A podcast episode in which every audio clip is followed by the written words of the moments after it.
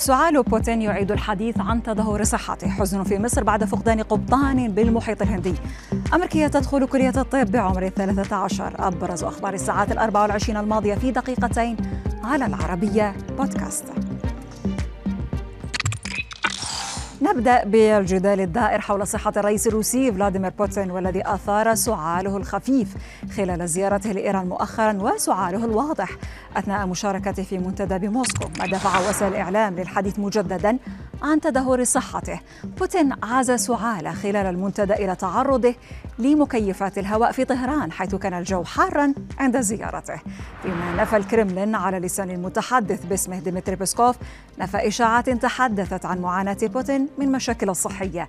مؤكدا أن الرئيس الروسي بصحة جيدة.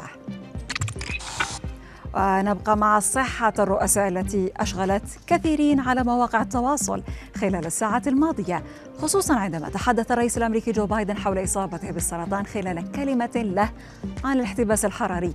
بايدن قال في كلمته مستخدما صيغة الحاضر كبرت أنا وعدد كبير من الأشخاص ونحن مصابون بالسرطان. لكن سرعان ما نفى مسؤول في البيت الأبيض إعلان الرئيس الأمريكي قائلا أن بايدن كان يشير في خطابه لعلاج سرطان الجلد الذي كان يعاني منه قبل توليه الرئاسة. وإلى مصر هذه المرة حيث أثر الإعلان عن فقدان القبطان سامح سيد بغرق سفينة تجارية كان يعمل على متنها أثر حزنا واسعا في محافظة الفيوم.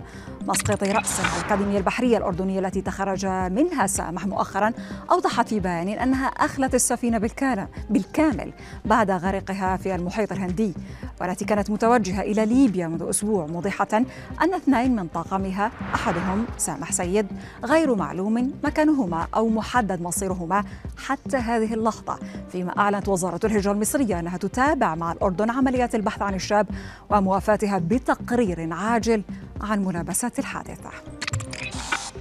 سأموت قريبا. هذا ما صرح به الملاكم الشهير تايسون وما أثار قلق جمهوره ومحبيه.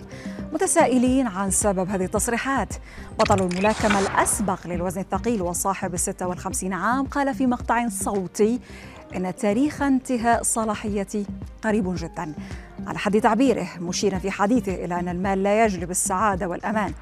حسب ما يعتقد كثير فيما علق ناشطون على تصريحاته بالقول إن صحته متدهورة وهو متعب جدا. وهذا ما أثار تعاطفا واسعا من محبيها. وفي خبرنا الأخير دخلت الطفلة الأمريكية ألينا وكر التاريخ عندما تم قبولها في كلية الطب في جامعة هيرسينغ وهي تبلغ 13 عاما فقط. شبكة سي إن إن أشارت إلى أن الطفلة البالغة من العمر 13 عام هي أصغر فتاة من أصول إفريقية تحقق هذا الإنجاز فيما كانت هذه الطفلة تصدرت عناوين الصحف العام الماضي عندما كذلك تم قبولها في برنامج الهندسة بجامعة أريزونا وهي في الثانية عشر من عمرها. لكنها وجدت على ما يبدو شغفا جديدا بعلم الأحياء وتأمل الآن أن تصبح عالمة في المناعة الفيروسية لإيجاد علاجات ضد الفيروسات.